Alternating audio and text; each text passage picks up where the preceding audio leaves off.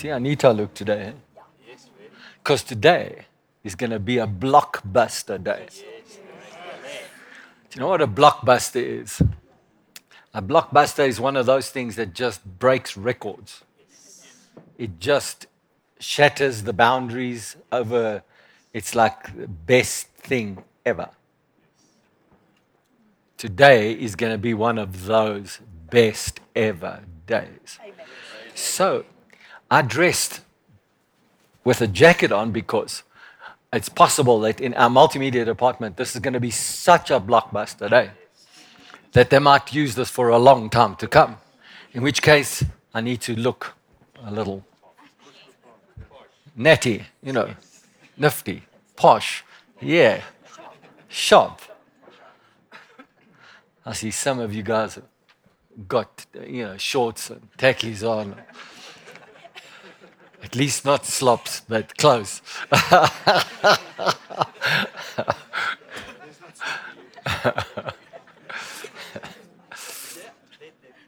So today's going to be a good, good day.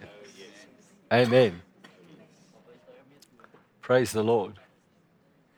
It seems like uh, some of the people from Uh, Johannesburg and other places are still uh, drifting in.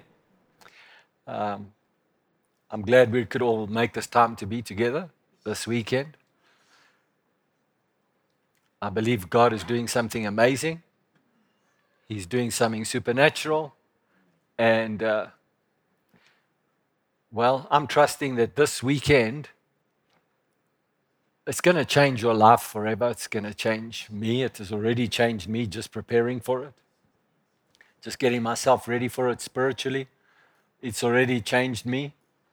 And, uh, well, praise the Lord. Are you ready for something really, really amazing? Rechtig? Sure. You know, it sounds a little unconvincing here this morning. Is it a bit early in the morning to open the voice pipes? No.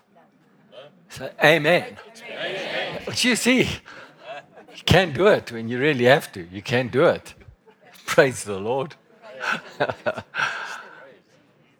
So, we're gonna. The way we're gonna structure today is we're gonna. I'm gonna talk for about an hour. We're gonna have a fifteen, twenty minute break. Then I'm gonna talk for another hour or so, and then we'll have a, our lunch break. And then this afternoon, I'll duplicate the sessions, more or less. And if I don't, what I don't get through by tomorrow morning, I might use message moments tomorrow afternoon to be able to finish what I have to say over this weekend. Amen. Amen. Amen. Praise the Lord.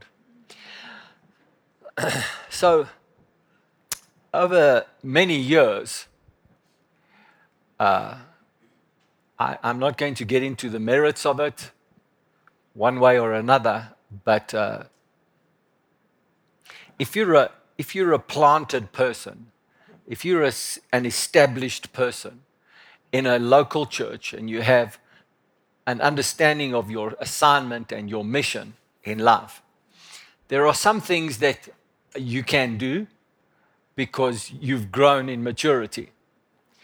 Oftentimes, I've used testimonies of my life, and then I have to clarify that just because it's my testimony doesn't necessarily make it something that you can do immediately when you get born again.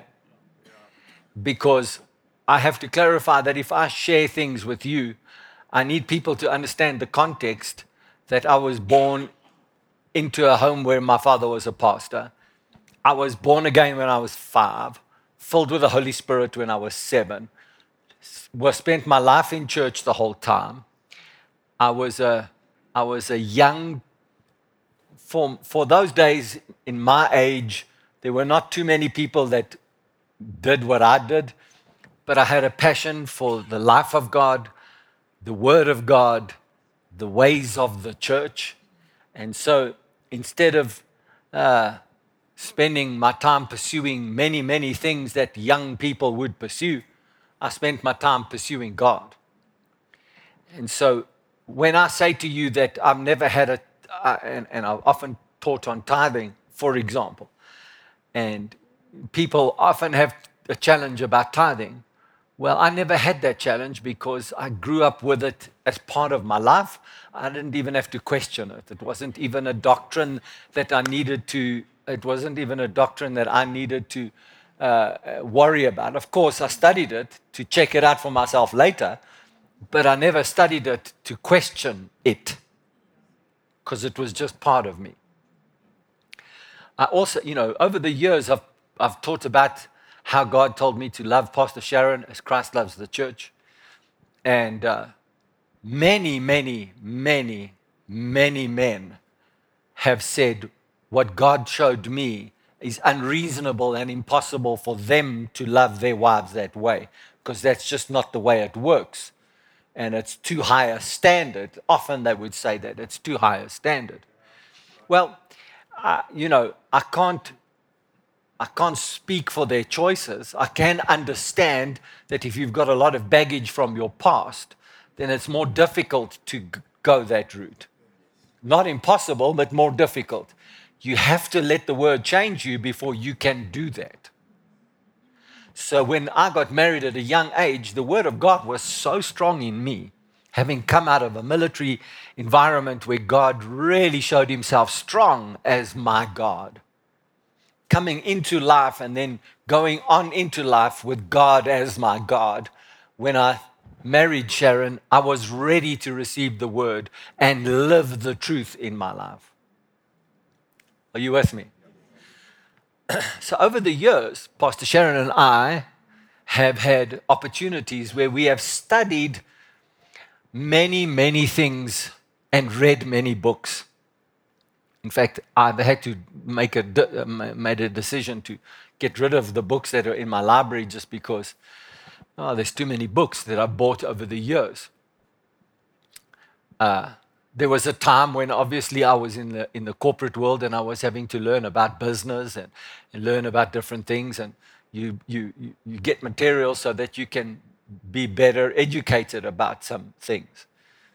Uh, but when it comes to spiritual matters, my the most go-to people that I, I would go to would be Kenneth Hagin, Kenneth Copeland, Jerry Savelle, and people that were associated or connected to them. If I was reading a book, I would read, or, or you know, people that other people don't know about, like Norval Hayes or Charles Capps or or one of those kinds of people. I would read about. I would read those kind of books or listen to those materials. Occasionally. Occasionally, I would be in a place, in a time, and I would go to a book table or I would go into a, a store and I would see a book and, and I would feel a leading by the Lord to go and read that book or buy that book. It hasn't happened a lot, but it has happened sometimes. So, some of those books have impacted our lives. And some of those books are, for example, in Leadership Academy. So if you do the third year Leadership Academy, you will find a book there uh, by, by Myles Munroe called Spiritual Leadership. It's one of the finest books that anybody can write, and you can read about spiritual leadership. It's fantastic. Yeah. And so that's why it's in there. Again, it was something that when I was putting leadership school together or leadership academy together, you know, it's one of those things that I just knew I can trust the material because I could trust the character of the man. Even Brother Jerry said that he would always share the share a pulpit with Myles Munroe, Doctor Myles Munroe, before he died, because of what he said, his character, the authenticity of his ministry, and the content of both his character and his message. So because of that, I was confident that Myles Munroe being in our school would represent what we want to teach. Amen. Amen. And so there are others over the years like that. In my in my current position that I find myself in, I, I don't read too many books. Most of the time, I'm studying the Word and I'm receiving things from the Lord myself. Um, and I'm bringing out the revelations that God has given me, and I'm not referring to too many books. Most of the extra stuff that I do is I listen to Jerry Savelle. I might listen to messages from Kenneth Hagin going back, uh, watch some, some of his materials, read his books. Uh, and some of the stuff that I've learned to trust over the years, I might go back and make reference to them. So one of those books is a guy that came out of Rhema, and he wrote a book. And uh, I'm going to read to you from his book first up this morning. Uh, and uh, so it's one of those books that, you know, it's just, uh, you read it, it has an impact on you. You may not go back and look at it for many, many years. But the author is a wonderful author. He says this: we are flawed individuals who have had, have made plenty of mistakes, failures, and yes, even sins that accompany our resumes. But thank God we are in good company with people like Abraham, Jacob, Rahab, Gideon, Samson, and David. All of them were mentioned in Hebrews eleven as great men and women of faith. They are the heroes of the Old Testament set up for us to view as examples. The great thing about the Bible is that in recording history, it left the bad and the ugly in with the good. When you look at any of those characters, you will easily find a multitude of failures and sins that they committed. Abraham didn't leave his dad and mom's place until he was seventy-five years old. I think if you're twenty-five, you're still okay. And many of the parents said, shut up, my kids need to live when they're eighteen or earlier. Anyway, I guess if you live to one hundred fifty, then, you know, slightly different. Then he headed out for an unknown destination, and on his way, he had a falling out with his nephew. He lied. He let a king take his wife for his girlfriend. He kept slaves. He's, and he slept with his wife's handmaiden. And yet, the Bible refers to all believers as the children of Abraham. Jacob was a deceiver. Rahab was a harlot. Gideon was a coward. He was. That's the reason he was hiding. And Samson had his share of disreputable women. But the one that tops them all is King David. David lied, cheated, committed adultery, and even had one of his most loyal men murdered. I think I'm doing all right with you guys.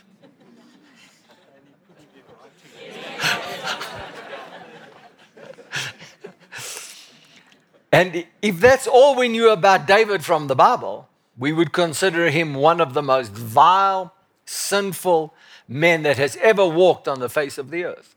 But, but God called him a man after my own heart and gave him a Messiah as a heritage. Even blind beggars called Jesus the Son of David. The statement that David was a man after God's own heart was even repeated in the New Testament. And you say, what? Right? I mean, how can the Bible talk about a man that was so bad in such glowing terms? Huh. How in the world could God describe David that way after all the horrible stuff he had done? We are so we are often so focused on human perfection and put off by human failure that we become blind to the greater purpose of God, who has chosen to reveal himself through earthen vessels, or as some translations read, jars of clay. Well, I'll tell you, it might not be that I have done the kind of things that David have done, but in the end, God is the one who looks at the heart, and he's going to talk about that in a minute. But It is true that certainly our church where we find ourselves now, and the time that I was born into the church, when I was born into the church, everything was about perfection, about laws and rules and perfection. The modern day church has become a lot more grace-minded. That doesn't make grace the right way to have church. It just means that we no longer focuses on the imperfection, focus on the imperfections of human vessels. We are so quick to discount the validity of people with outward flaws and imperfections, but the Lord does not look at things people look at. People look at the outward appearance, but the Lord looks at the heart. And that comes from First Samuel sixteen, verse seven. Do you remember how, what context Samuel said that? He had all these strapping, good-looking men that were going to be potential kings. One of them was going to be the king of Israel. And starting from the oldest, who was strong, good-looking, brave, everything, head of the next, next head of the family. And God said, not that one, not that one, not that one, not that one, until the youngest one that was in the she- uh, looking at the shepherd, looking after the sheep. God said, these guys all look pretty good. They all got lots of talent. They're all very sharp. They're all ready to run their own father's household. But the one eyes heart that I see is David, the same one that we've been talking about. He's the guy, because God looks at what's going on in the heart, not look on the outside. And human, human, our human nature and the way we are designed is we want to measure everything on the outside. But God sees everything on the inside. You can fool some of the people some of the time. You might even fool all of the people some of the time. But I'll tell you what, you can't fool God anytime. That's right. Anytime. You cannot fool God anytime. There was a divine discontentment that drove each one of those men and women to pursue their calling and purpose at any cost. They were kingdom or bust, covenant or bust people. And despite their sins and moral failures, they landed in the New Testament as shining examples of heroes of faith. Jesus himself said that the prostitutes and tax collectors, which were known to be thieves, were closer to the kingdom of God than the religious Pharisees, who whitewashed the outside but were filthy within. I mean, if that's not a perfect example of the way people present behavior, but on the inside, they're very much their own. They just don't show you what's going on in the inside. King David led a group of what the Bible called mighty men. These powerful guys were the cream of the crop. They were the reason that Israel defeated its enemies time and time again. One of them, I'll tell you what, this is an amazing story if you go and read it. One of them, by the name of Jeshobeam, took on eight hundred warriors by himself and killed them all with his spear. Wow. This guy was committed to King David. He was one of King David's mighty warriors. In our modern day world if, world, if you had a warrior like that, he would be off making money, doing his thing, showing his talent. And the last thing he'd be is committed to the church. Because what is the church going to do with my talent? God needs your talent to build the kingdom. He needs your God-ordained gift that he gave you to build the church. Another one, Shammah, successfully de- defended a plot of land against an entire camp of Philistines. Benaiah, another of David's mighty men, fought and killed two of the Moabites' skilled warriors, an Egyptian giant and a lion. You don't read much about these guys. That's why in the book of Hebrews, chapter eleven, it talks about, and many, many more. But take a look at how this noble group started out. When David first formed this group of mighty men, he was hiding from King Saul in a cave. And the scripture says in verse, First Samuel chapter twenty-two, verse two, and everyone who was in distress, everyone who was in debt, and everyone who was discontented gathered to him, and he became captain over them. So how did they start out? They started out as those that were in distress. They started out as those who were in debt and those that were discontent. And then they joined him in his runaway from a king. So I just want to make a point about David, what happened with David here. David was an anointed king in waiting. Just remember this. David was an anointed king in waiting. He refused to take up the appointment of the king in waiting until God made the time for him to become the anointed and appointed king. He had to wait and chose to wait for God to do it, not just because he was anointed and not because he killed Goliath and not because he, he won the king's daughter because he killed Goliath, not because he was known amongst Israel as the one who slew his tens of thousands, not because of any of those reasons did he come and take his kingdom.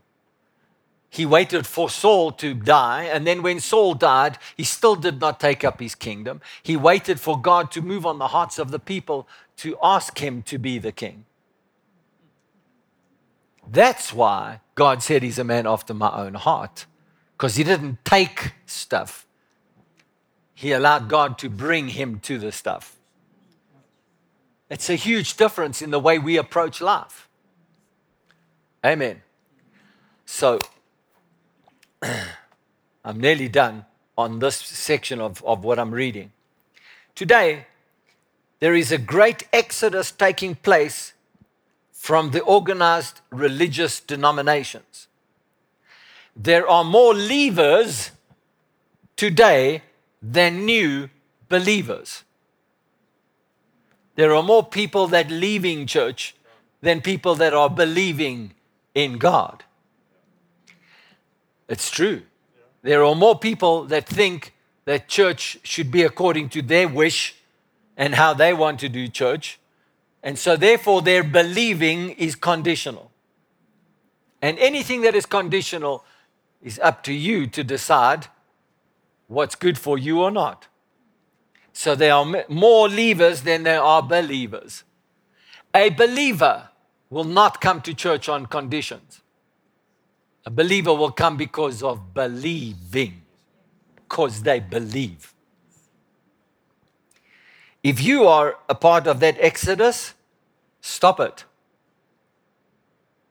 Stop it. It's a choice. It's a choice. It's something that you can fix quickly. Stop doing it. The Pharisees will continue to play religious games, quoting scriptures and saying things that they don't really mean. They will play loft, they will pray lofty prayers for the sake of the listeners. They will preach flowery sermons to tickle the ears of their hearers. They, they will embrace the letter of the law, but live a life separated from the spirit of the law. This is a condition that we find ourselves in the church. I find that in our modern day world, as we are going about life right now, that uh, there are less and less people living their life with purpose. But the thing that more and more people are really hungry for is a life with purpose and a life for purpose. But isn't it interesting that right now there is so much more need for purpose and there are so few people that are willing to live for purpose? if people are ready to live a life for purpose, they want to choose their purpose. They don't want God to choose it for them. They want to choose their purpose. If you look at many wealthy men around the world, and for the moment I'm going to constrain myself to talk about global wealth and global wealthy people, you will find that many, many of them have started their own foundations because uh, they're embarrassed by the fact that they have so much wealth and there's so many people in the world that are so poor. But they are not prepared to give up their wealth for the poor. What they will do is that they will give up some of their wealth for the poor.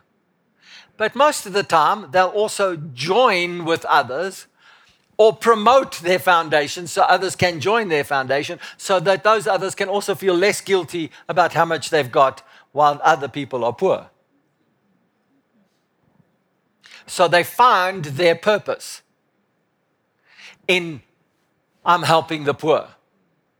There are some that say they're wanting to cure diseases and they fund research. And then if you dig a little bit deeper, you find out that they have big shares and big ownership rights in many of the pharmaceutical companies, but they're spending their foundation money on research. Yeah. In the meantime, they're getting wealthier and wealthier as on people's sickness and disease. I'm already preaching good today. Yeah. So, I, in this session today, I'm going to read you a portion of a book that the Lord led me to read many, many, many years ago. And I'm going to read it in a short while, but I'm going to just give you some, some, some facts that are happening right now in the world so that we can establish the context of what God is going to say to us today. Around the world today, there are many, many organizations and many people that are being set up to accumulate knowledge and to accumulate wealth. Many of them are designed to accumulate knowledge and wealth so that those, through knowledge and wealth, they can exercise power. And if we think that people's words are a reflection of what they're doing, we are mistaken. And this finds itself in a deep-rooted spiritual combat and a deep spiritual conflict. And it is my, uh, it is my assignment by the Lord this weekend to give some, some structure, some Uh, framework, and at the same time to create a vision for the future. Amen. Amen.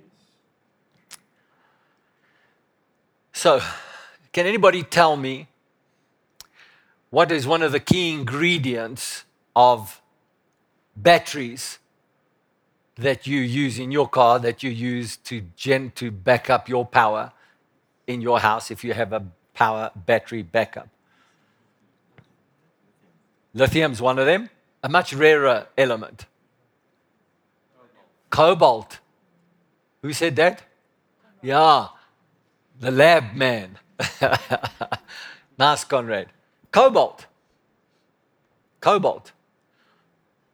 Who owns ninety percent, no, probably ninety-five percent of the cobalt resources in the world today? Anybody like to guess? Can't be that complicated. Huh? No, no, who, who owns the rights to it? Yes, Congo is one of the places where you find it. It's got huge deposits of it, so you're right. But who owns the right to it from the Congo? Who's mining it? Who's, who's, who's buying it? China. China is buying cobalt. In fact, China is got, has got the contracts of ninety-five percent of the mines in the world today, certainly in Africa. I can't be one hundred percent sure about these facts if it comes to places like Russia and South America. But to my knowledge, to the research that I've done, it's a huge percentage of contracts to mine cobalt around the world is owned by China. To my knowledge, uh, America has not yet signed over, although some of them have already been signed over to China, for China to mine cobalt in America. At least America stopped mining cobalt, let's put it that way, in some areas. So now, in America, right now, you have a government that is putting a huge amount of pressure onto motor manufacturers to, co- to manufacture more electric vehicles, to the point where they are, they are putting billions of dollars into motor companies that will establish new electric vehicle plants. And they are penalizing through fuel prices and the lack of opportunity to have clean energy from America to have petrol-driven cars or gas, let's call it gasoline-driven cars.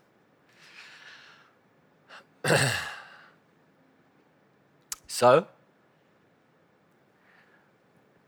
one of the biggest investment companies in the world, they have ten trillion dollars of asset management in their organization. Anybody like to guess who this investment company is? It's not J P Morgan. They're big, but they're not that big. It's BlackRock. There are four that are in between having a range of six to ten trillion dollars of asset management under their control. Trillion dollars. Trillion dollars. That means that outside of the G D P of China and the United States of America, BlackRock, Vanguard, and there's two others that their names escape me right now. There's two others that their asset management is higher than other countries' entire G D P. BlackRock. Come on, work with me now. Are you still with me, everybody? I don't want to get too technical here today, but I want to share this with you. So, if you think that BlackRock goes onto all of the boards of the, where they invest their money into companies, and they have a seat on the board, sometimes two, sometimes three, sometimes they have the, the majority share. They go onto the board and they say, we are not going to um, promote your shares on our investment portfolio any longer unless you have a sustainable plan for E S G, which is an environmental friendly acronym for green. Right? That is promoted by the current government of America. Are you listening to me? Yes. So BlackRock starts to dictate how business, big business, lots of business in America is having to uh, change their corporate strategy and their corporate vision and mission statements to incorporate green future. Okay, I'm just going to talk about BlackRock for a minute. You all with me? Are you enjoying this? Yes. I mean, you should know about BlackRock because if it's a ten trillion dollars investment company, for sure it's having an impact in your life. In South Africa, it's having an impact. Because there are companies that will be investing or not investing, and depending on their investment, will do lots of things. Okay.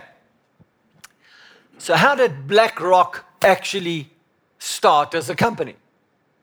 BlackRock started as a, as a company with a man that was working for a Wall Street-type investment company. And uh, he was a very successful investor, but he made one mistake. He made a mistake. And the mistake cost his investment company one hundred million dollars. So after the mistake of one hundred million dollars, which you would all agree is quite some mistake. He read the markets wrong. He, told, he was one of the big influencers because of the success he had up to that point. He read the markets wrong. Things that went pear-shaped and lost one hundred million dollars. So he left the company not uh, in good shape. I mean, he left with his own reputation in tatters. And so he took eighteen months to make a decision as to what he should do with his life after that. Anybody want to know what the name of this man is? The name of this man is Larry Finch, or Fink, however you want to say it. Larry Fink is probably the right way to say it. Larry Fink is the C E O, the owner, and the founder of BlackRock Investments. So if you want to go and read up on his story, by all means, go and read it. So Larry met up with another man who was a very wealthy person and willing to go along with the financial and economic uh, insights that he had about the future economy. I'm going to just not spend too much time on this today, but I'm going to cut the story short. I'm going to fast forward that what he's been able to do is he's been able to see trends that are happening, then come out with financial models of how to best, best uh, maximize profitability from patterns and trends happening in government and in economic trends. One of the, one of the things that happened is that he became known as a specialist in a very marginal area of financial management and investment. He became a specialist at bad debt management. In other words, how to view bad debt, how to restructure bad debt, and then how to use that bad debt to maximize tax write-offs, to maximize new investments, and maximize profitability. Bad debt. At this point in time, Larry Fink was probably worth, and I'm, I'm, you can, you can uh, uh, probably hold me that if some of these details are not one hundred percent, you, you might find that, that maybe some of the numbers are a little bit different. But I think he was worth one hundred billion dollars, or his company that he was investing was doing one hundred billion dollars at this stage. And he, and he was called in by the United States Reserve Bank to help them in a, the United States Central Bank to manage their a portion of the stocks that they issue that went, that was now considered to be bad debt, which was bad for the U S government and for its, for its uh, whole credit structure. They asked him to de- help to deal with it. They invited a consulting company that makes money in investing into the inner workings of the Central Bank of America. He advises them, they do what he tells them, they, re- they get rid of their bad debt, he makes a fortune. Trillions of dollars. Now, as things keep moving along, he keeps get known, he's known, his company is known as the man that can find the next best thing to invest in. He's known as the man that can fix problems. BlackRock Investments. Are you all with me? Yes. Along comes a government that says, we want to press the green agenda. Let's get Larry in because we helped make Larry rich. He already is with our government. Let's get him in. Let's tell him to put pressure on all the companies that if they don't go with our agenda, that we don't invest, his company doesn't invest anymore.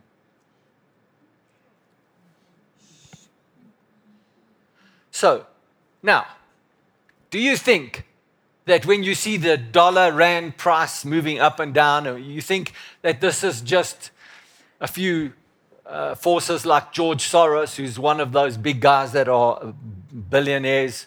I don't know that he's a trillionaire, but he's certainly a big billionaire. George Soros, you think it's uh, Bill Gates. There's governments at play here. There's power at play here. What are they doing?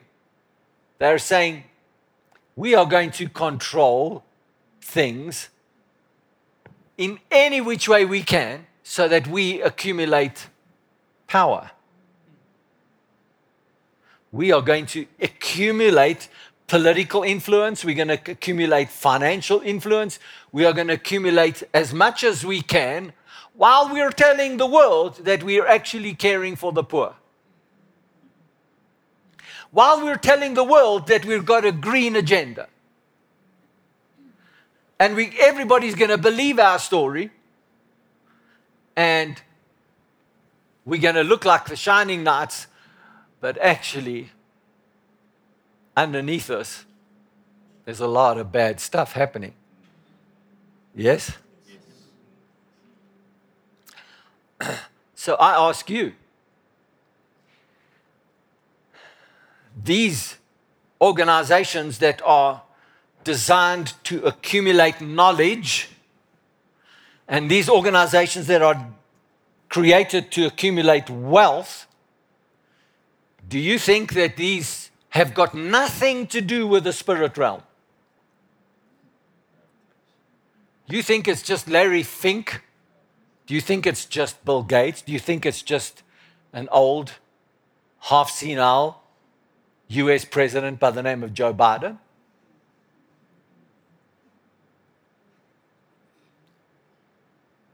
Do you think it's just Do you think it's just the Guptas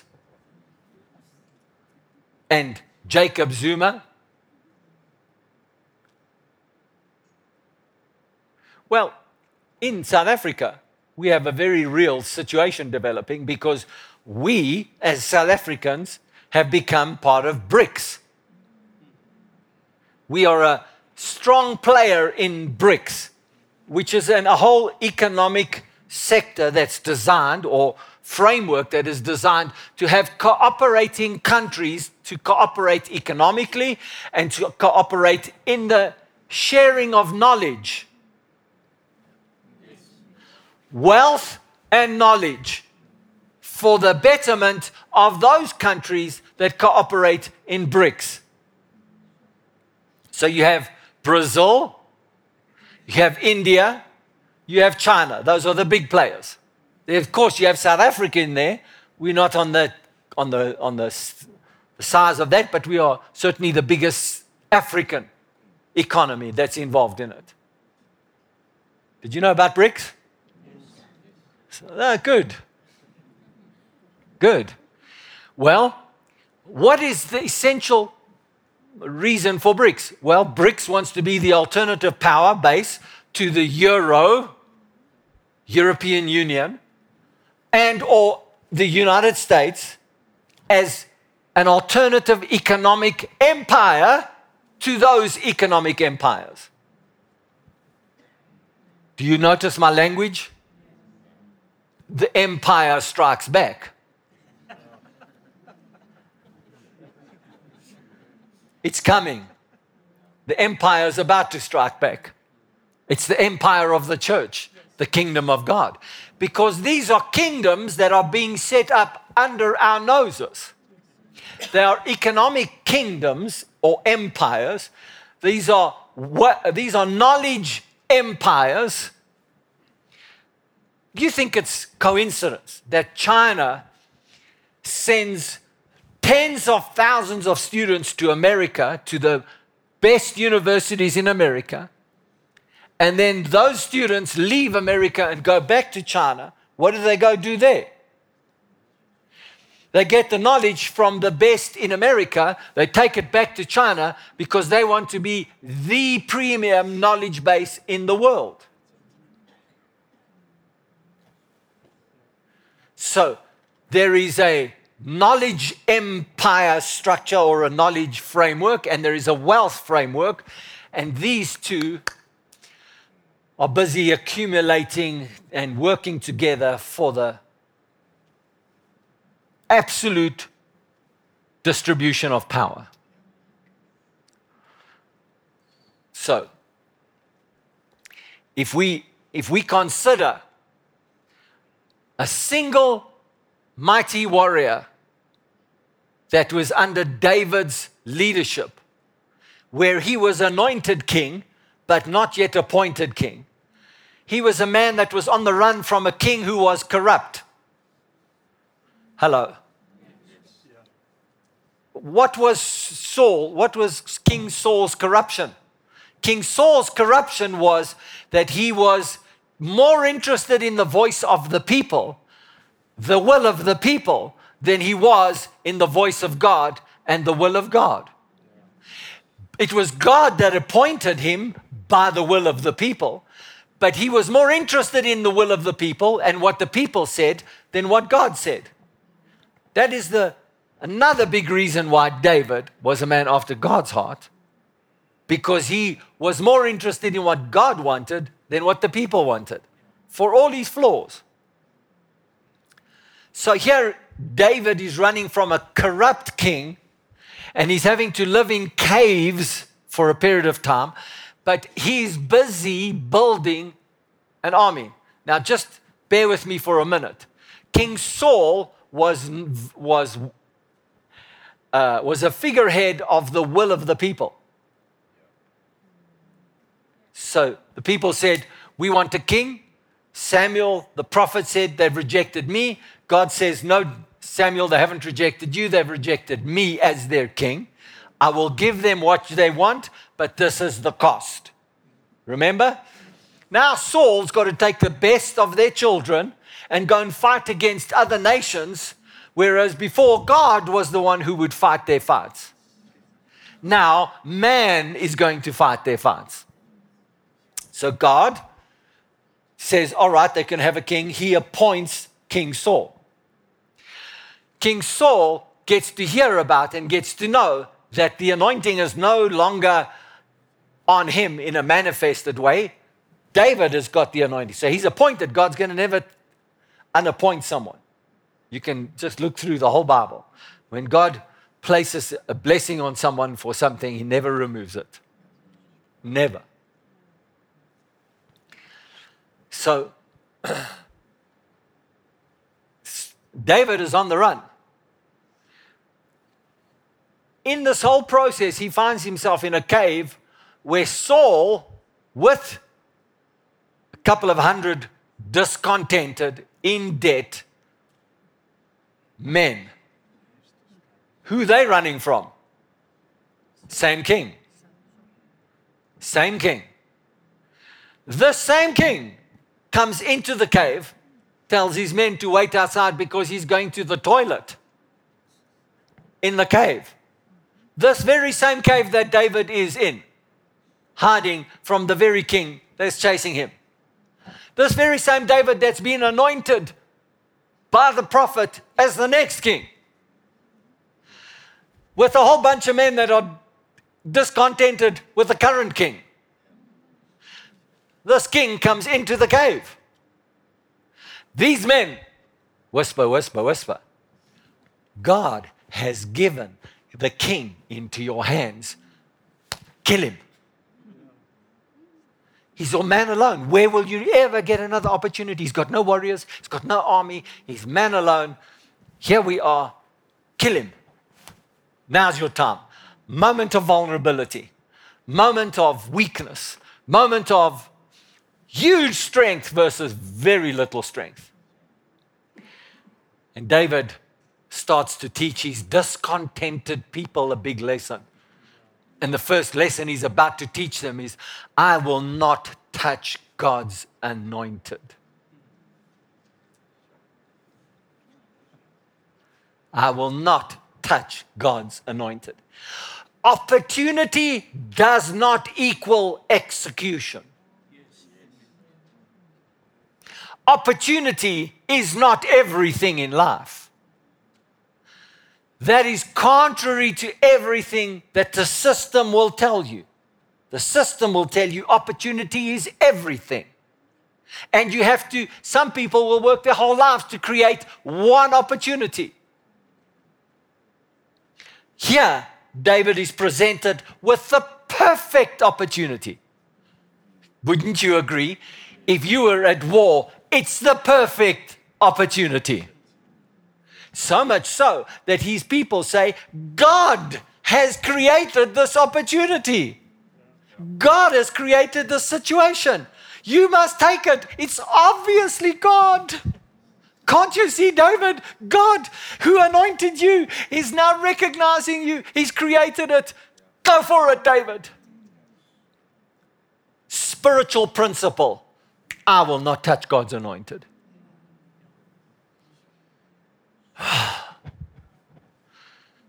But what he does do is he cuts a piece of his cloth, his cloak off. He holds it, and then the next day he goes and he walks out and he says to Saul, I could have taken your life yesterday, last night, but I didn't. I am always your servant. And Saul's reaction for a season was that he absolutely repents, wails and weeps at the condition of his heart. He takes his army, he goes away, and he leaves David in peace for a season, which allows David to create a mighty army of mighty men, not just content, discontented people.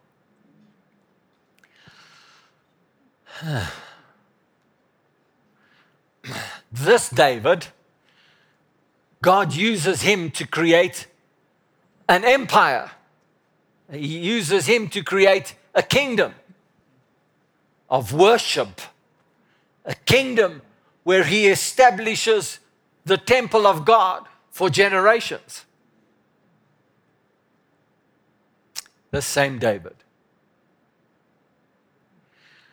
I'm going to fast forward you to a story of David. Now, David does some foolish stuff, as I got reading to you in that book. David does some foolish stuff. He sleeps with a woman that's already married, has a baby by that woman, tries to kill her husband.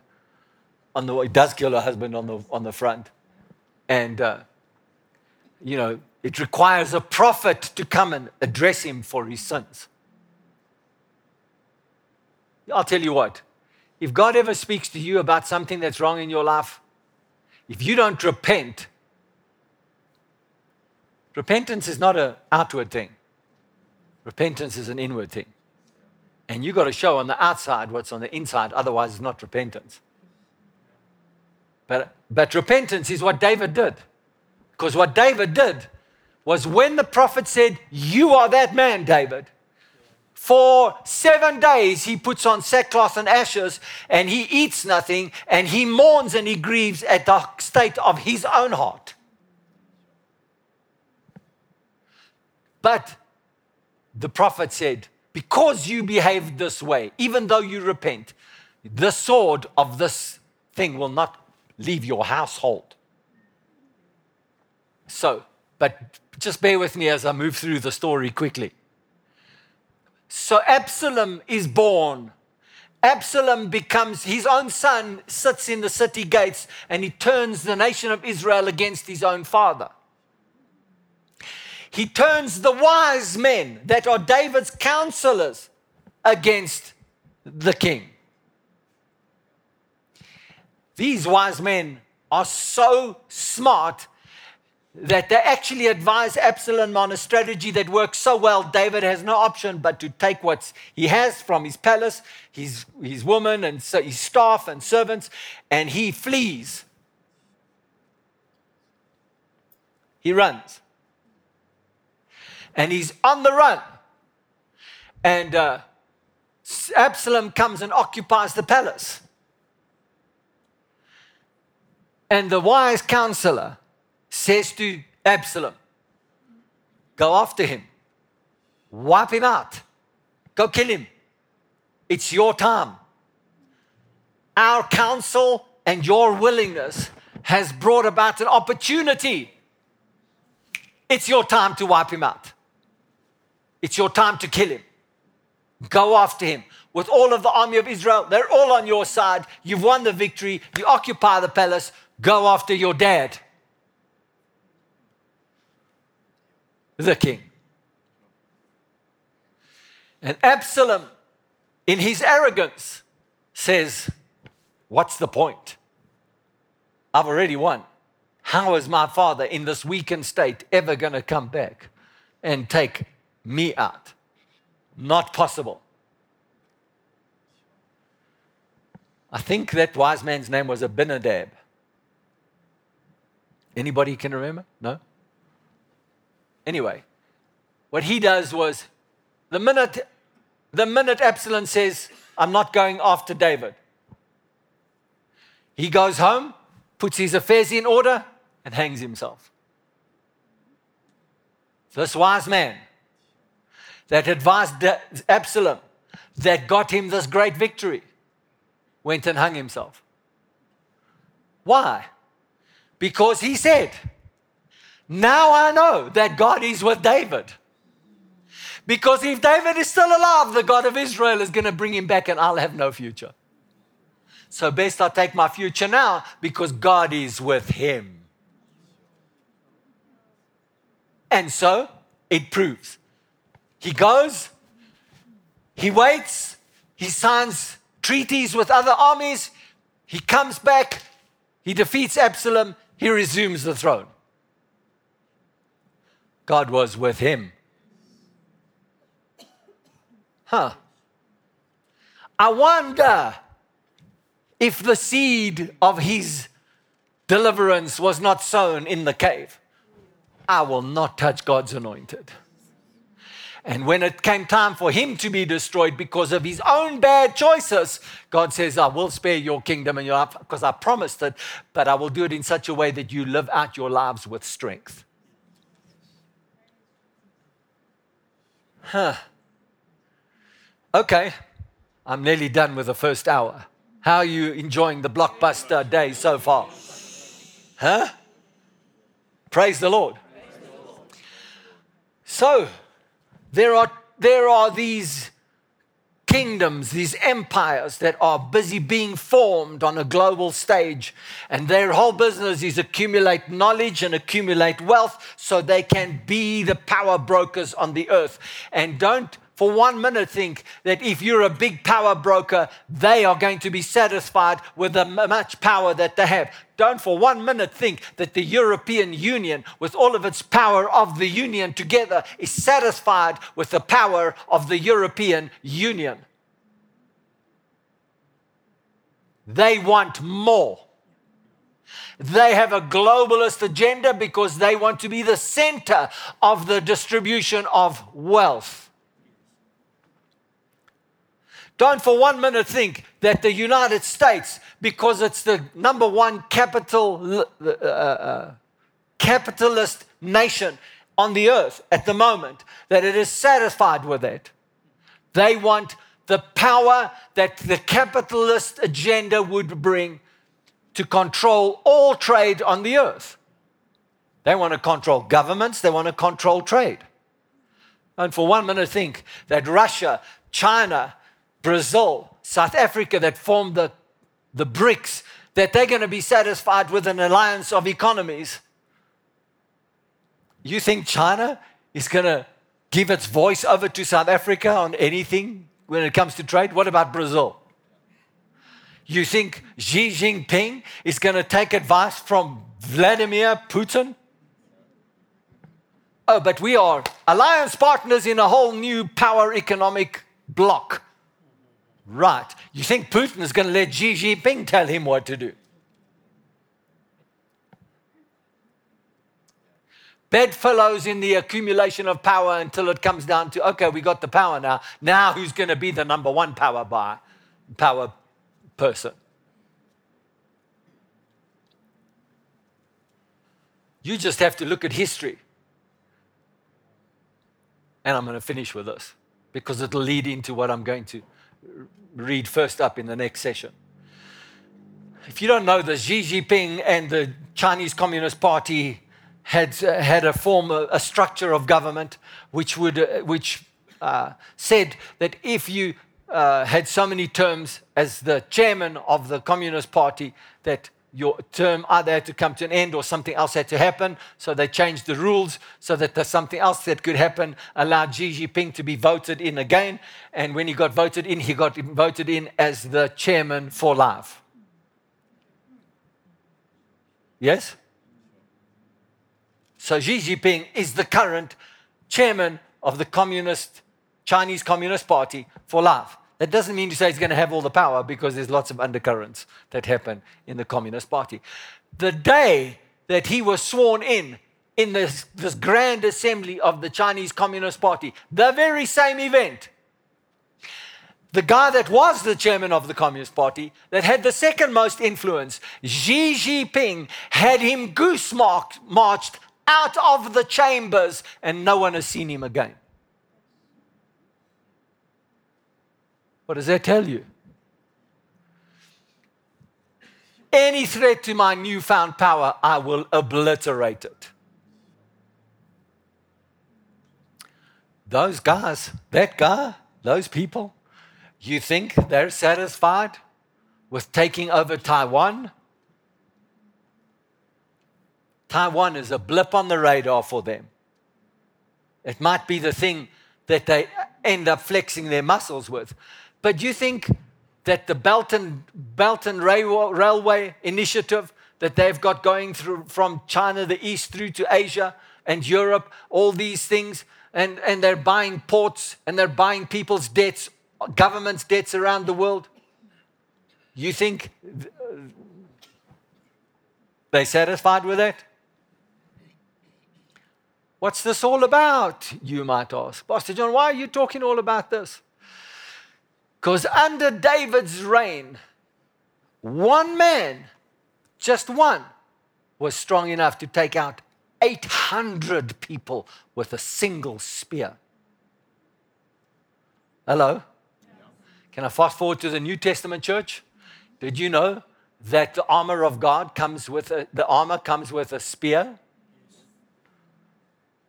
Rick, Rick Renner and others have preached and taught on this. I happen to agree with it. If you study the Roman armor, that spear is the spear of prayer.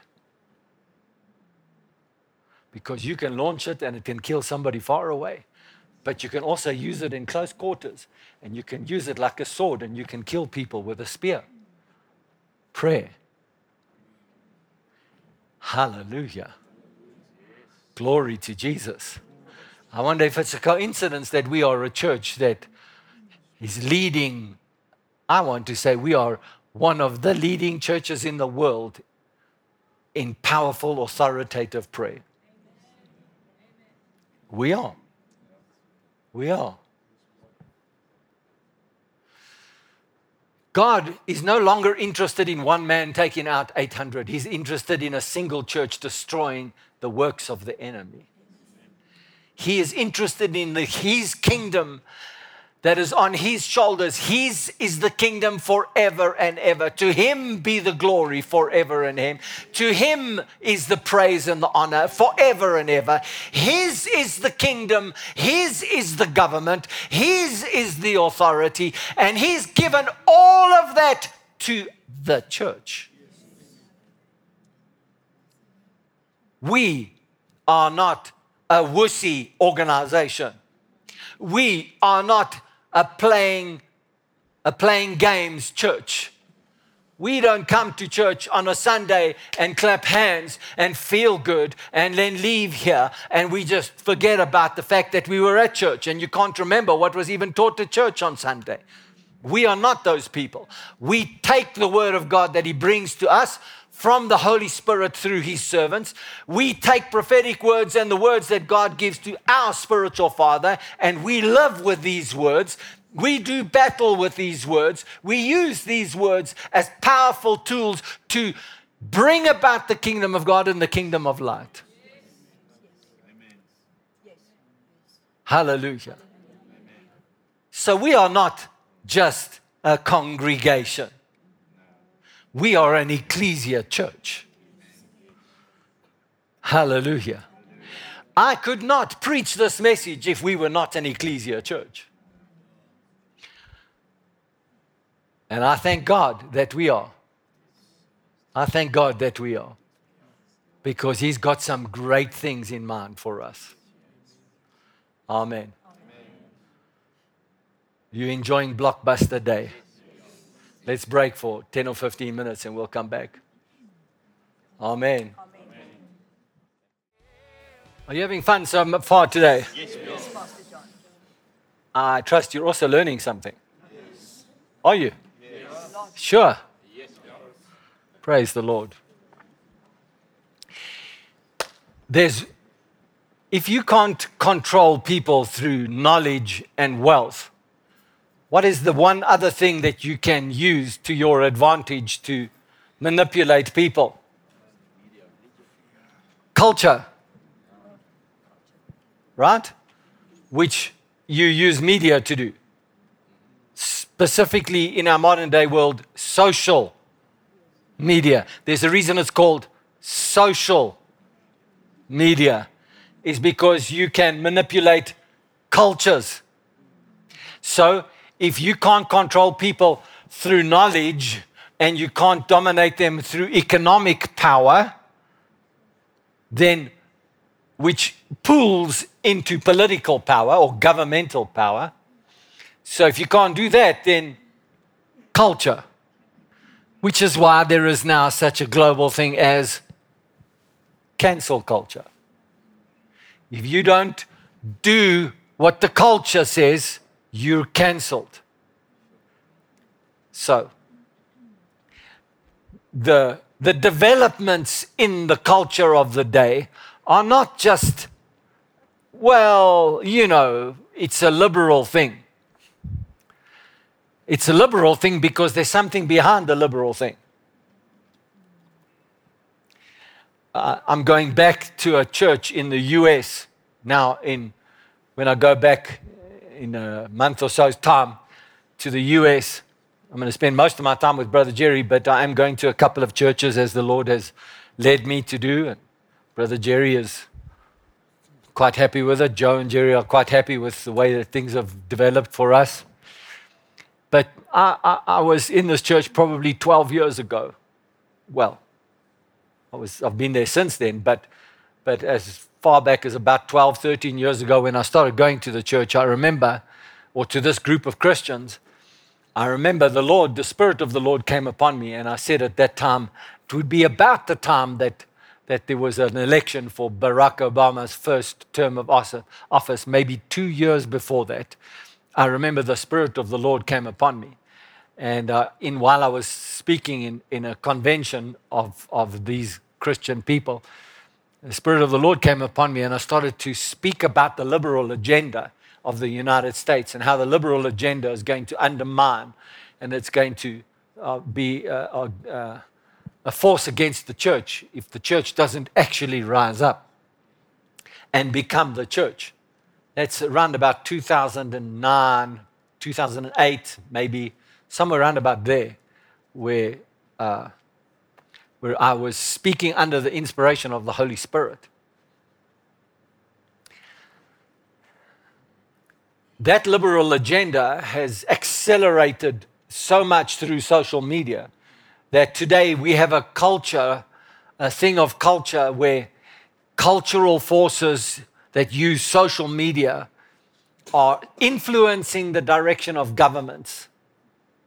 And certainly they are influencing people's lifestyles and behaviors in a very dramatic way. And if we as, as a people allow this culture, knowledge, and wealth to drive our agenda in life, we are going to be a people that are going to be without purpose. We are going to be driven by survival, not purpose.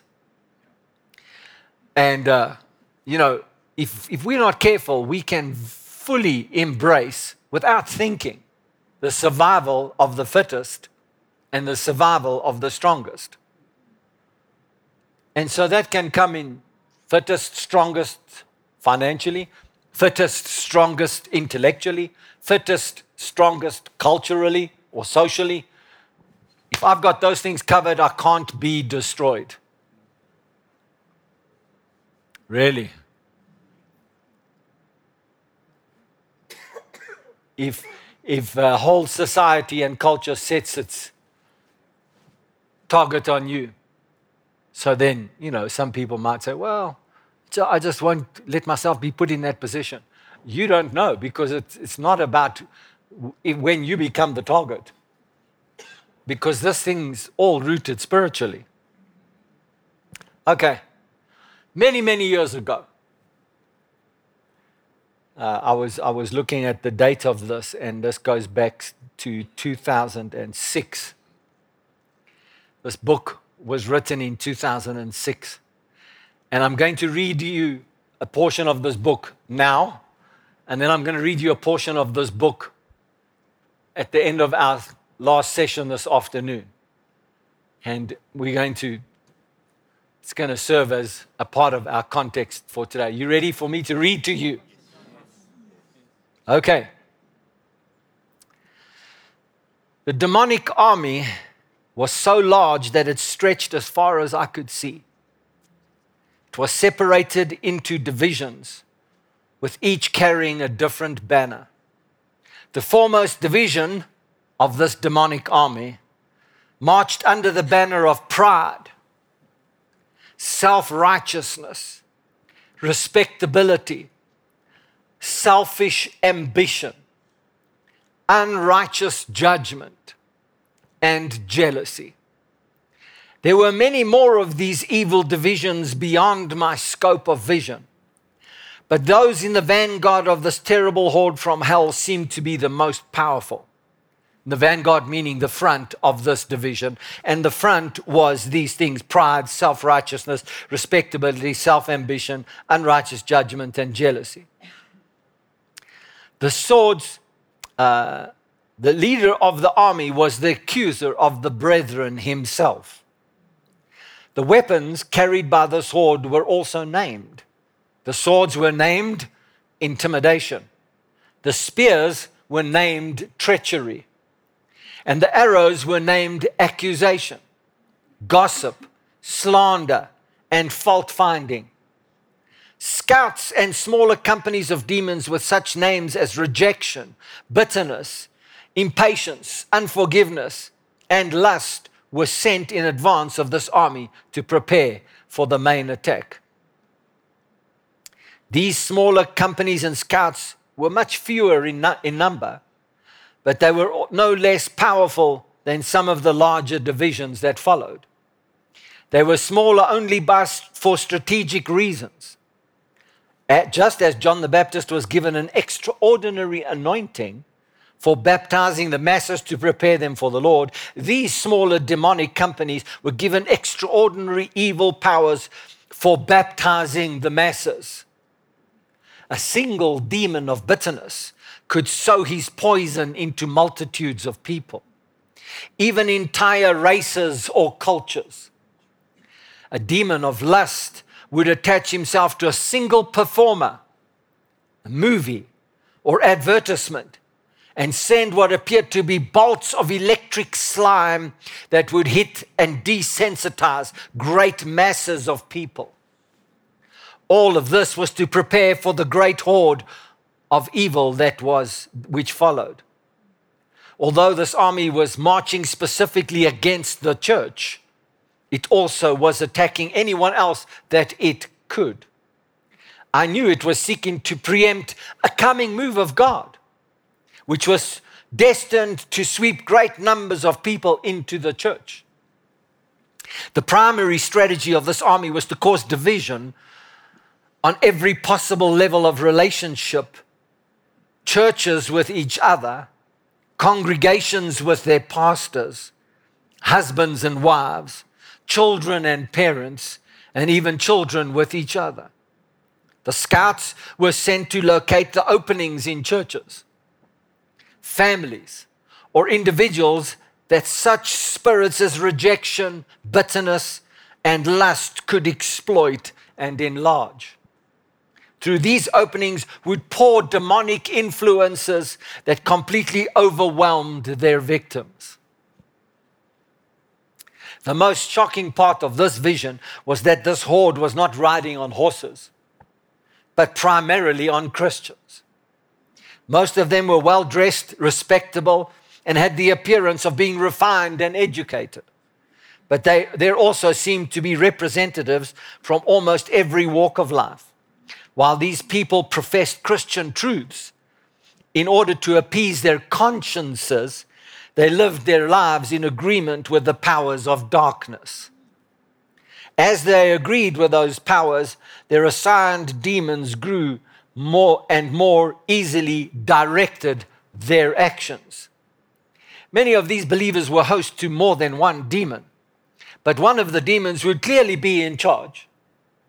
The nature of the one in charge dictated which divisions it was marching in. Even though the divisions were all marching together, it also seemed that the entire army was on the verge of chaos. For example, the demons of hate hated the other demons as much as they did Christians. The demons of jealousy were also jealous of one another. The only way the leaders of this horde kept the demons from fighting each other was to keep their hatred focused on the people they were riding. However, these people would often break out in fights with each other. I knew that some of the armies which came against Israel in the scriptures had ended up destroying themselves in the same way. When their purpose against Israel was thwarted, their rage was uncontrollable, and they began fighting each other. I noted that the demons were riding on these Christians, but they were not in them as was the case with non-Christians. It was obvious that these believers had only to stop agreeing with the demons in order to get free of them. For example, if the Christian on whom a demon of jealousy was riding just started to question the jealousy, the demon would weaken very fast. When this happened, the weakened demon would cry out, and the leaders of the division would direct all the demons around that Christian to attack him until jealousy would build up on him again. If this did not work, the demons would begin quoting scriptures, perverting them in a way that would justify the bitterness, accusations, or other sat- satanic influences they were spreading. The power of the demons was clearly rooted almost entirely in the power of deception. But they had deceived these Christians to the point where they could use them, and the Christians would think they were being used by God. This was because banners of self-righteousness were being carried by almost everyone that was a Christian, so that those marching could not even see the banners that marked the true nature of these divisions. As I looked far to the rear of this army, I saw the entourage of the accuser himself. I began to understand his strategy, and I was amazed that it was so simple. He knew that a house divided could not stand, and his army represented an attempt to bring such divisions to the church that she would be powerless and ineffective. It was apparent that the only way the accuser could do this was to use Christians to war against their own brethren. And that is why almost everyone in the forward division was a Christian, or at least a professing Christian.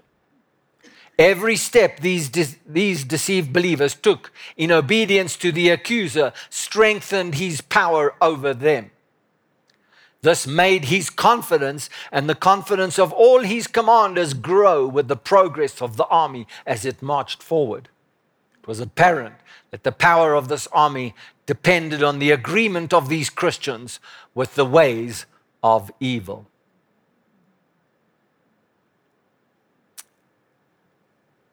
What do you think, church? Do you think that just giving ways to your self-judgment of someone else, it's just you?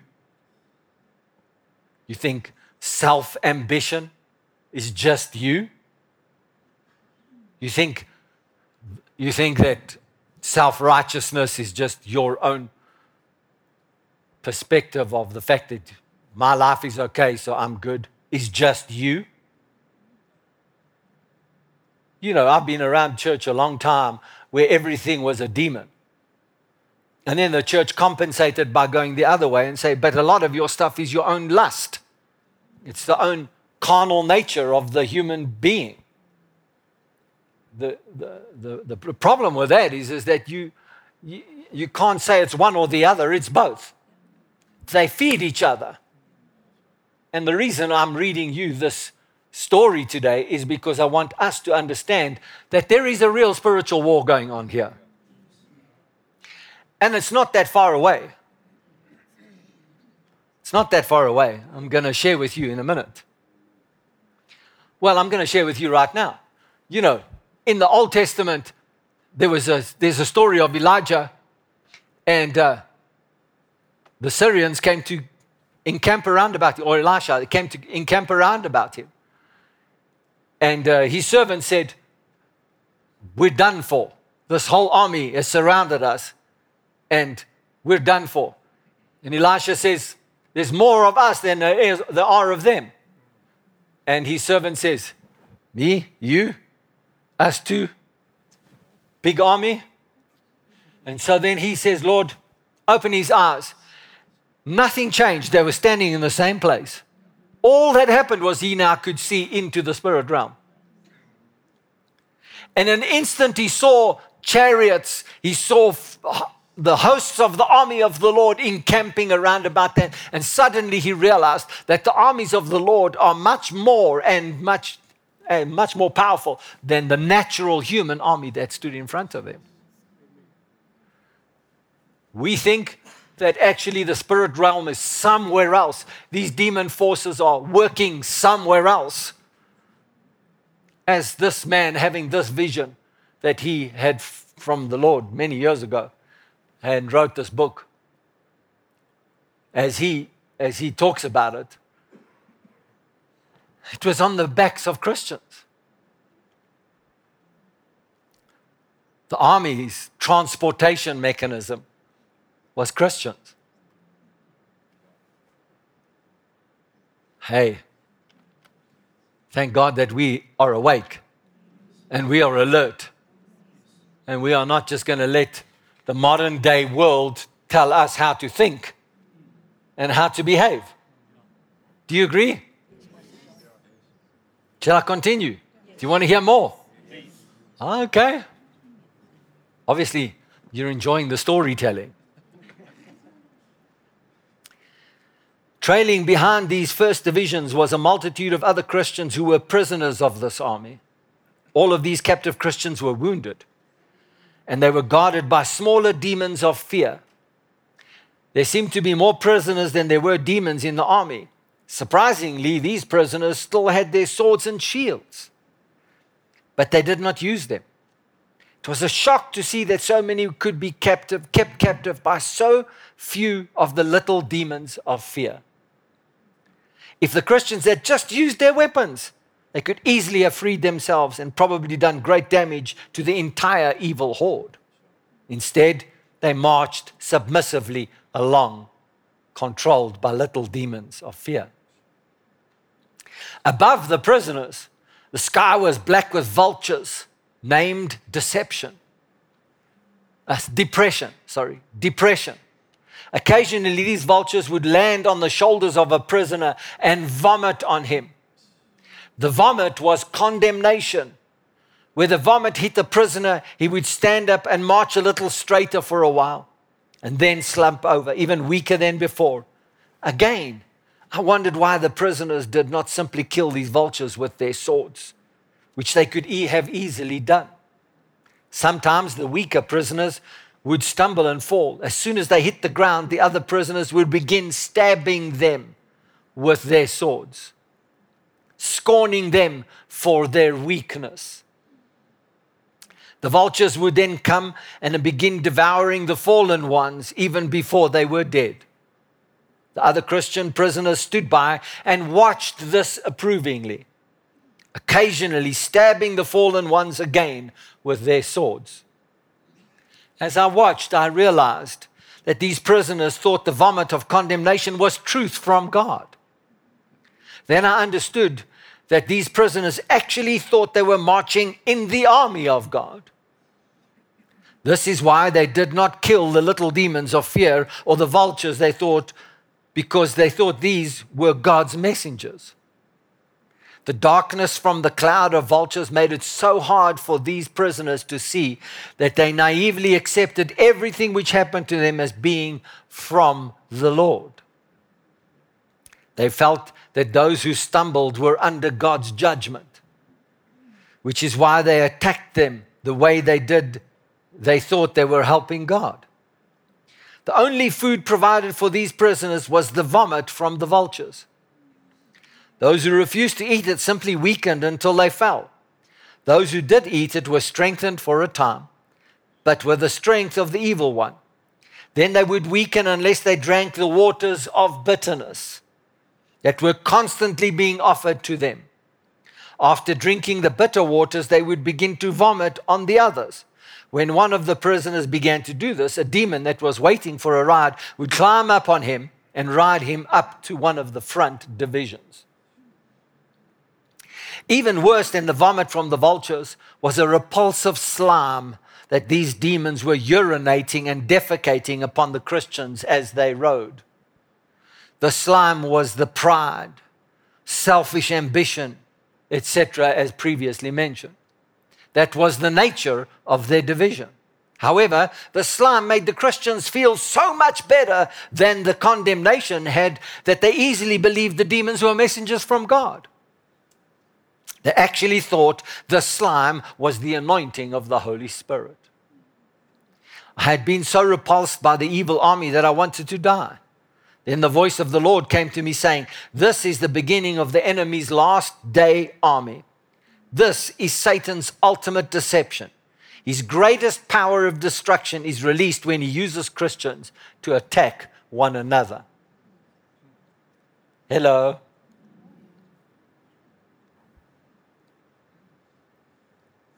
Throughout the ages, he has used this army, but never has he been able to use so many for his evil purposes as he is now. Do not fear, I have an army too. You must now stand and fight because there is no longer any place to hide from this war. You must fight for my kingdom, for truth, and for those who have been deceived. This word from the Lord was so encouraging that I immediately began yelling to the Christian prisoners that they were deceived, thinking that they would listen to me. When I did this, it seemed that the whole army turned to look at me. The cloud of fear and depression that was over them started to come toward me. I still kept yelling because I thought the Christians would wake up and realize what was happening to them. Instead, many of them started reaching for their arrows to shoot at me. The others just hesitated as if they did not know what to make of me.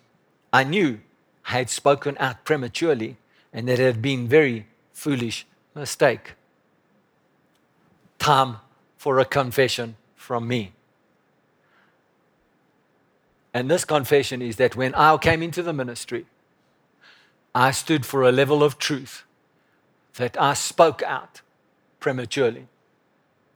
And it opened up me and my family to a level of spiritual and demonic attack that took us years and years and years to recover from. I thank God that in an extremely vulnerable time, God sent people into my life. He sent Apostle Lynn into my life. And he sent others. He had a brother Jerry stand with me. And when we were at times ready to quit, that there was no giving up. Because as you will see from this story, you can't quit. There is no, if you're one of those Christians that are just going to let the enemy vomit on you, or let the demons do their dirty stuff all over you. Condemnation, judgment, all of that stuff. There's no place for that. We got to get up and war. We got to take on the battle. We've got to be in the army of God. Amen.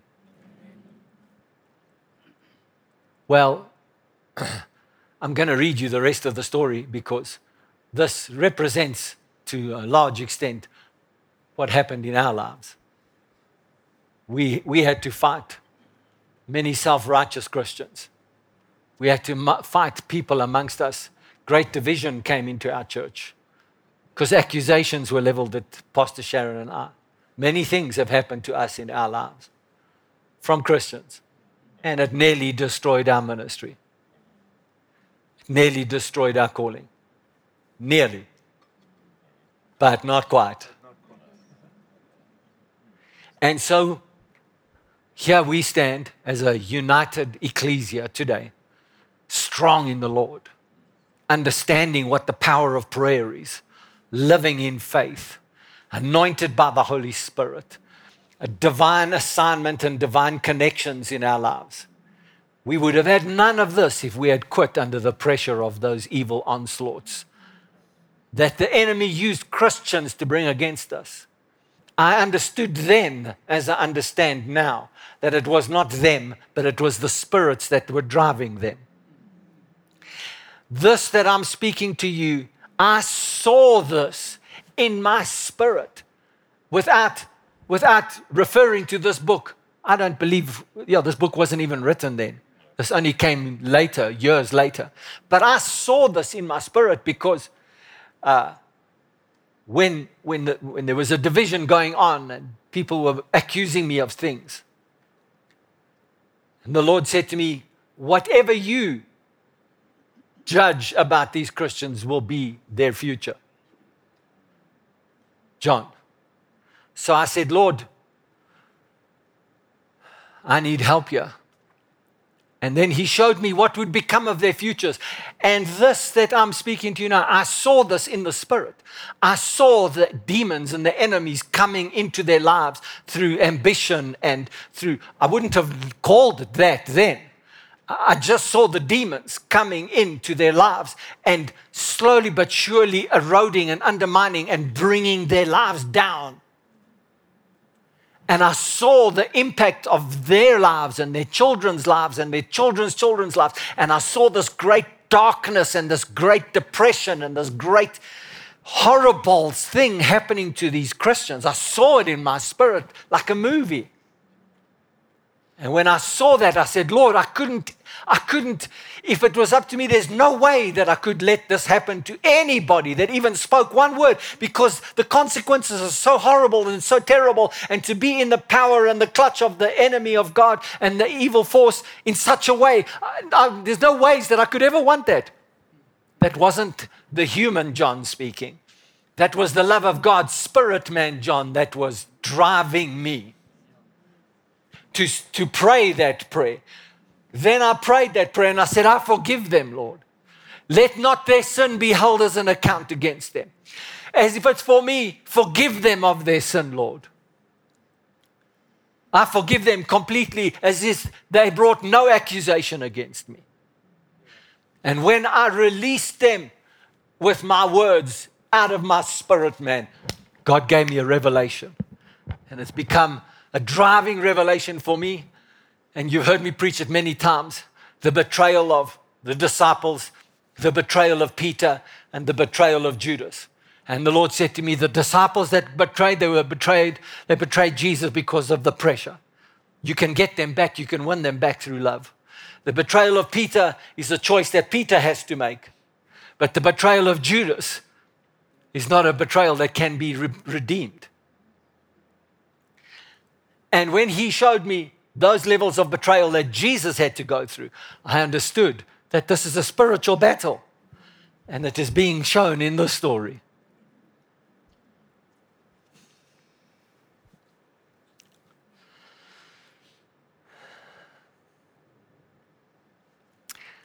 Then I turned and saw the army of the Lord standing behind me. Let me just say this before I move on. Many people have had a lot of things to say about me and Pastor Sharon and about our church over many years. But there came a time when, as you will see when I read now and later this afternoon, you will, there came a time when we grew in strength. And then we moved and God moved us and God helped us to move above the chaos of vultures and above the chaos of the evil hordes of depression and many other things. And the further we moved up the mountain, the power of God increased in our lives. Till now.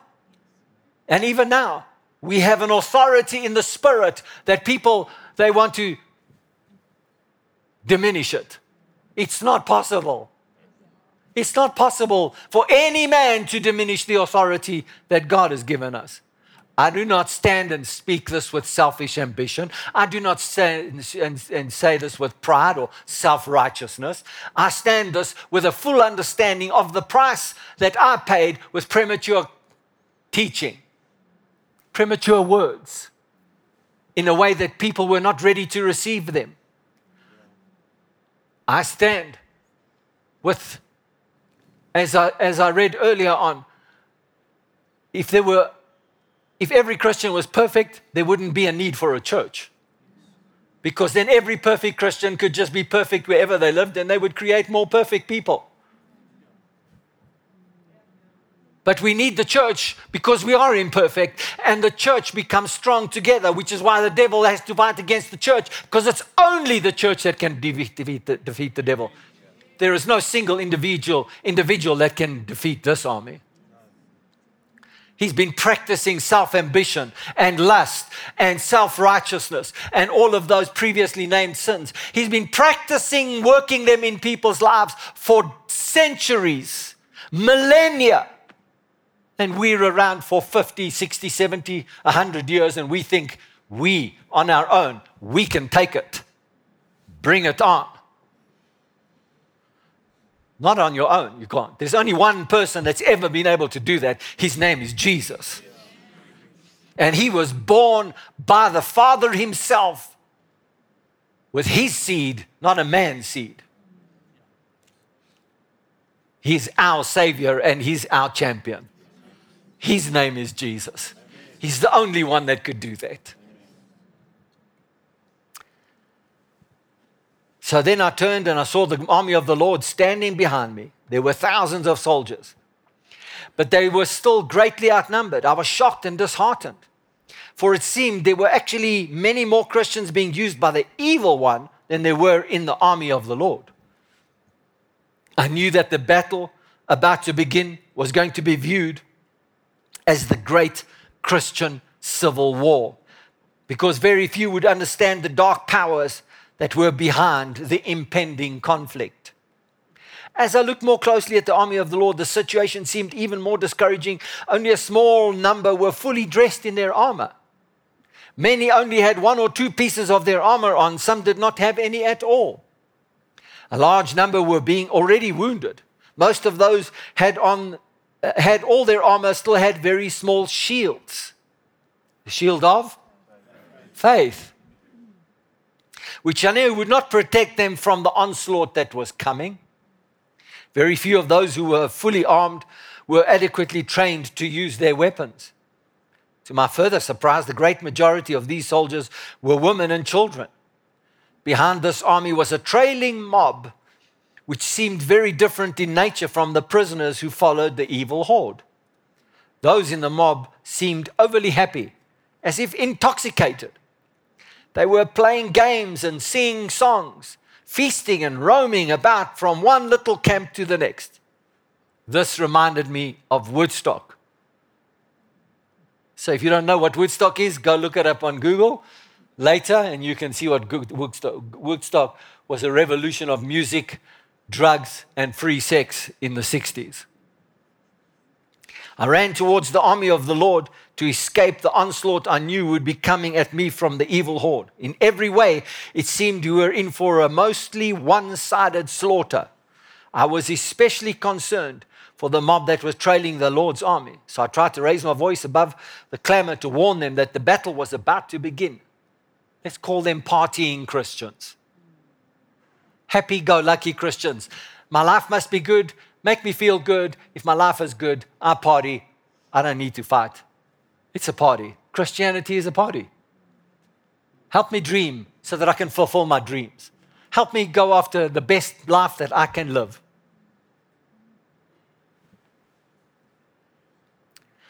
Only a few could even hear me. Those who heard me gave me the peace sign and said they did not believe in war.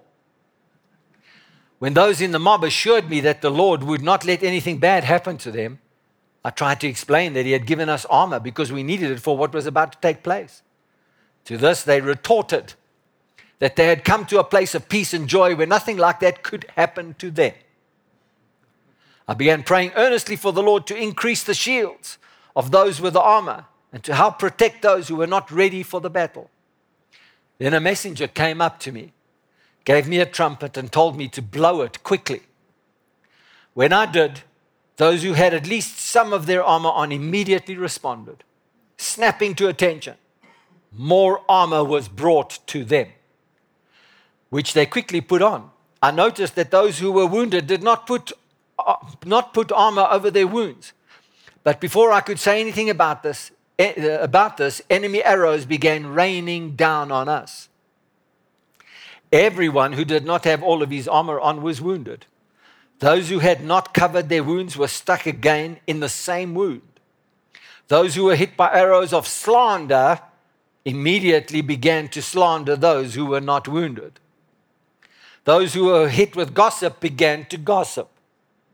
And soon a major division had been created within our own camp. I felt that we were on the verge of destroying ourselves, just as some of the heathen armies in Scripture had done by rising up to kill each other. The feeling of helplessness was terrible.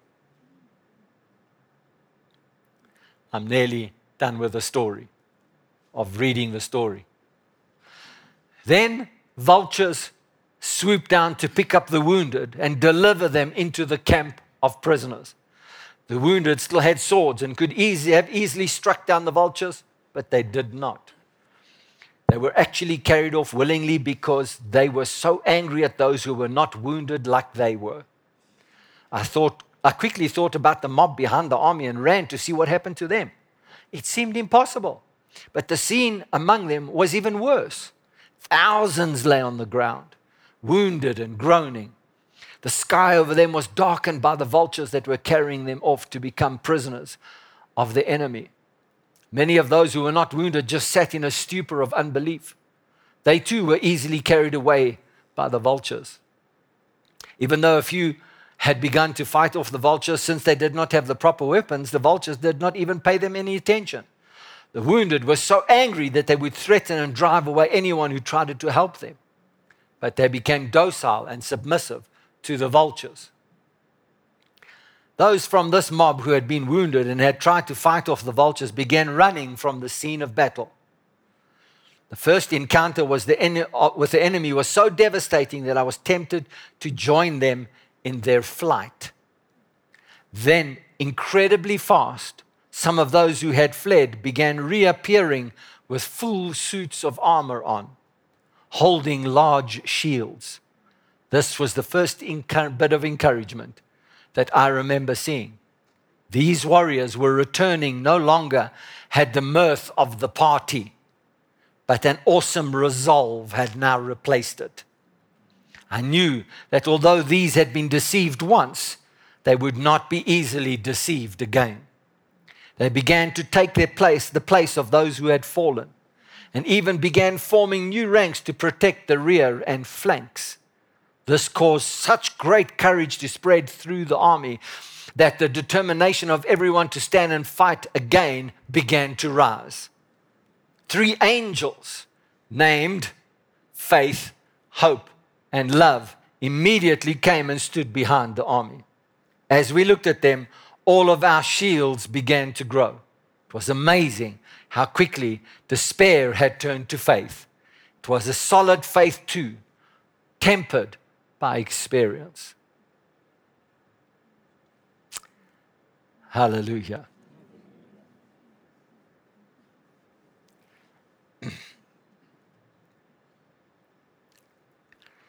Romans chapter twelve, verse one says this: I beseech you, therefore, brethren, by the mercies of God, that you present your bodies a living sacrifice, holy and acceptable to God, which is your reasonable service. And do not be conformed to this world, but be transformed by the renewing of your mind, that you may prove what is that good and acceptable and perfect will of God. I've read this to you over many months in different translations. I'm going to remind you what verse two says in the Passion Translation. Start, stop imitating the ideals and opinions of the culture around you, but be inwardly in transformed by the Holy Spirit through a total reformation of how you think. This will empower you to discern God's will as you live a beautiful life, satisfying and perfect in His eyes. This is not a beautiful and satisfying life according to your desire. It's a beautiful and satisfying life in His eyes. Yes. So this whole weekend is called crossover. Why did the Holy Spirit want me to call it crossover? Because we as a church have to understand that we can't just live the way that everybody in the world lives and think that we just have to be the odd occasional light to the world and a little bit of salt of the earth and that that's going to cut it. We have to be the army of the Lord. We have to be a people that are a holy people. We have to be a people that are a royal priesthood. We have to be a people that are kings and priests of the Most High God. We cannot just be a people that live in the world, with the world, as the world, with the occasional ray of light that may or may not come from our lifestyle choices, or a few occasional words that might be uttered out of our mouths that might lead someone to think maybe they need Jesus. There is a much bigger deal that's happening in the spirit realm right now, every moment of every day. So the word as used in that book, the Greek word, is the word metamorphosis or metamorpho, and it's to transform. Like a butterfly is meta, metamorphed from a larva pupil to a butterfly. It completely transformed. So when the Bible says that we must be transformed, how do you get transformed? Well, you can't be transformed if you, if you have your body given to anything that you think your body should be given to. Because the previous scripture says, I beseech you to give your body as a living sacrifice. Huh. So you think, I can think like God, but I can give my body to whatever I want to. No, you can't. If you give your body to whatever you want to, then your body is going to dictate your future. But if you transform your mind and you give your body, then you are going to metamorph. You're going to be transformed into something that is beautiful.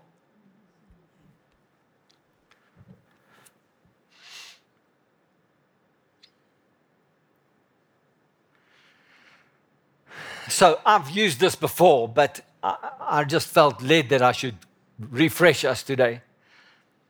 The English Uh, the Middle English or the Old French version of the word transform was transformer, which is two words, trans and form. So the word trans is to go across, go beyond. It literally means as stepping across, as moving across, going beyond, moving to the other side.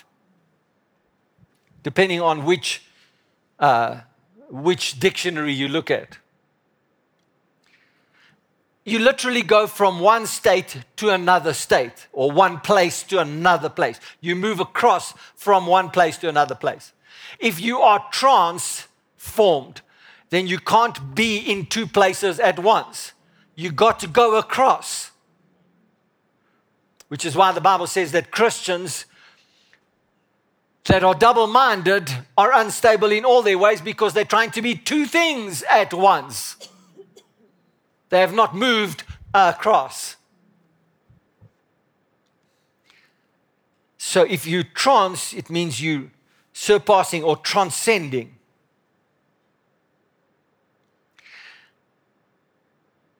The word form is the visible shape or configuration of something. A particular, particular way in which something or a thing exists or appears. So if we are being transformed, then we are literally moving across from appearing as one thing, we are moving across to appearing as a different thing completely. You're moving away from one thing and becoming an entirely different thing completely. If you are being transformed by the renewing of your mind, then you have moved from one place to another place. You cannot be conformed to one place and try and say, I'm behaving like another place. It's not possible. That's why Jesus says in the book of Matthew, you cannot say that you can love God and mammon at the same time. You will love one and, or, hate the, and, or hate the other one. You can't do both at the same time, because you can't live in two places at the same time.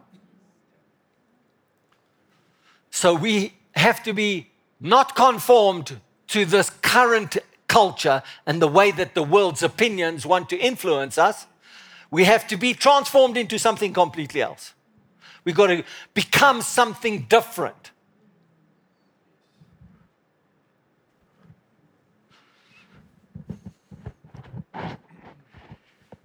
Hello, church. Hello, church. We are that amazing people. Transformed. Transformed. We have moved from one place to another. And those, and if we are still in the moving, well, that's also good, because we're moving. We're not staying conformed. Hallelujah.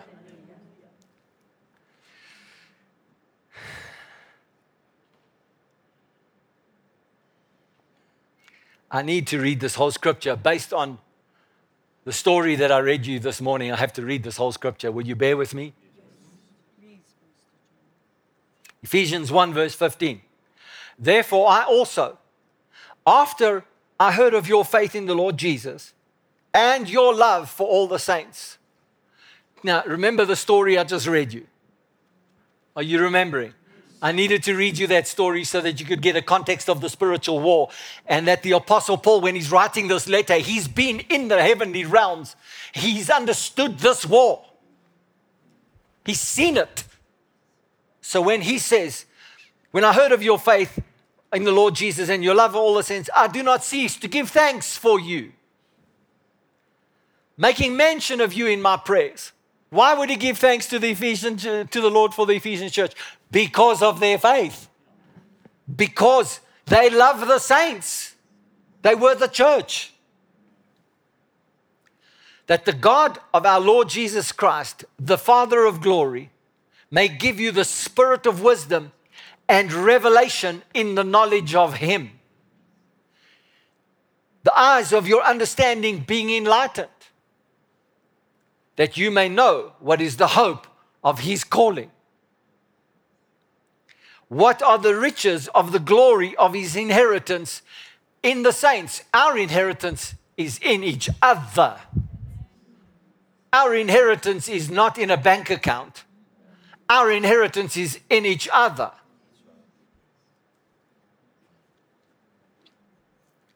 And what is the exceeding greatness of his power towards us who believe.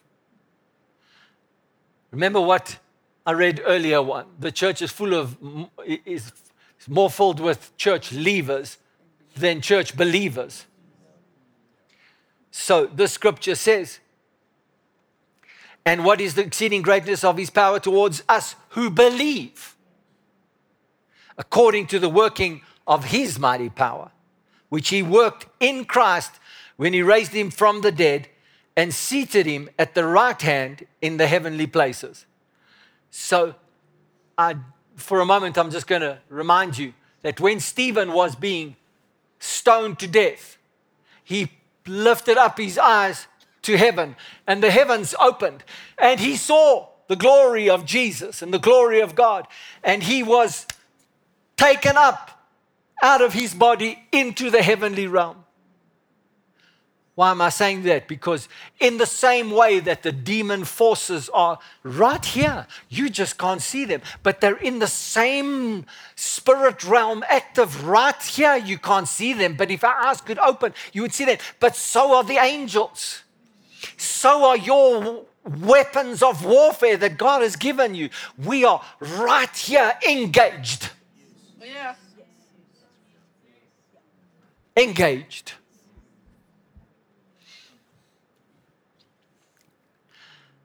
He seated him at his right hand in the heavenly places. Watch this now. Far above all principality and power and might and dominion. Remember those armies and the hordes and the accuser himself. God has put Jesus at his right hand in charge of the whole deal. Good news. Good news. And every name that is named, not only in this age, but also in that which is to come.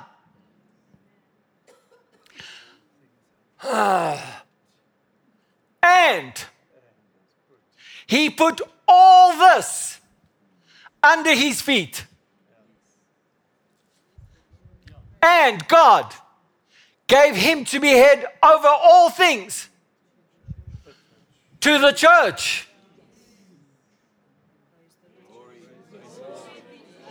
All those demons, those principalities, those powers, the might and the dominion of all of those streams of knowledge and streams of wealth and cultural wars. Church, you're in the middle. Do your thing. Take up your position of power. Take up your position of authority. Take up your armor of God. Stand shoulder to shoulder. Do your thing, church. There is nothing that can stand against you.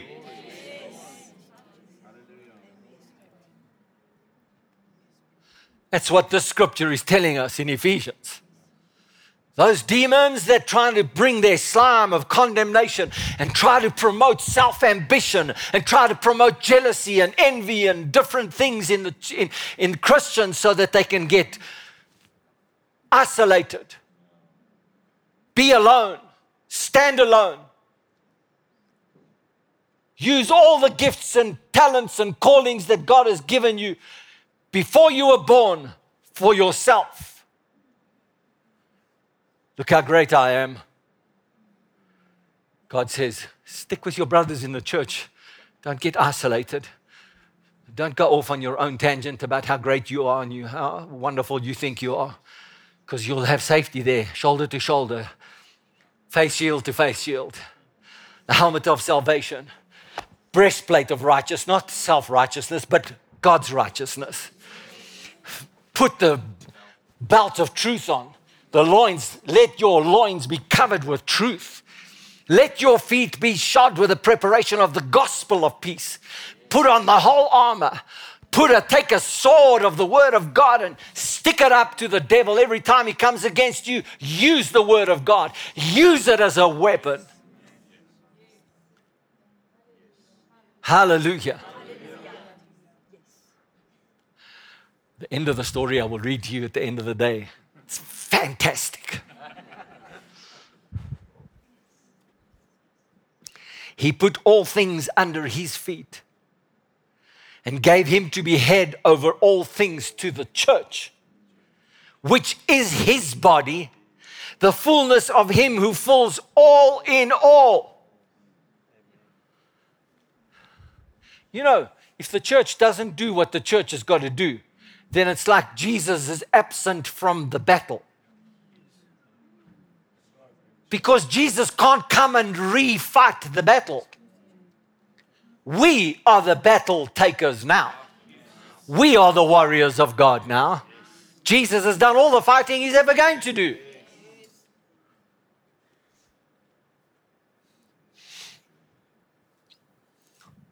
So, he moves. Remember what I said previously. Remember what I taught previously. Can I have your Bible, please? This is God's love letters to us. He loves us so much that he said, I need you to have all the letters you need to combat that horde and become what you need to become. Love letters. So in the modern day, in the modern day version of this, there's chapters and verses so we can have reference, but I want you to see the book of Ephesians as one love letter. It's just one love letter. Don't see the different chapters. Just read it as a love letter. And you, he made alive. You were dead in trespasses and sins, in which you once walked. Come on, I've got, I've got six minutes to go, and I'm really nearly done. God's helping me get through this in good timing today. You, he made alive. You who were dead in trespasses and sins, in which you walked according to the course of this world. We just read in Romans, don't be conformed to this world. So once we walked according to this world, now don't do it anymore. Just because you did it once doesn't mean to say you must keep doing it.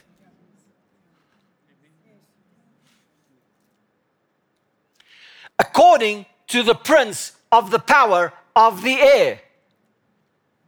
Those demons, those vultures, those things that I was reading about, that dude, those guys, disgusting, evil things, they motivate so much of what's going on in the world today, and we must follow them?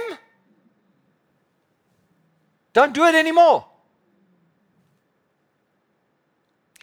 The spirit who now works in the sons of disobedience.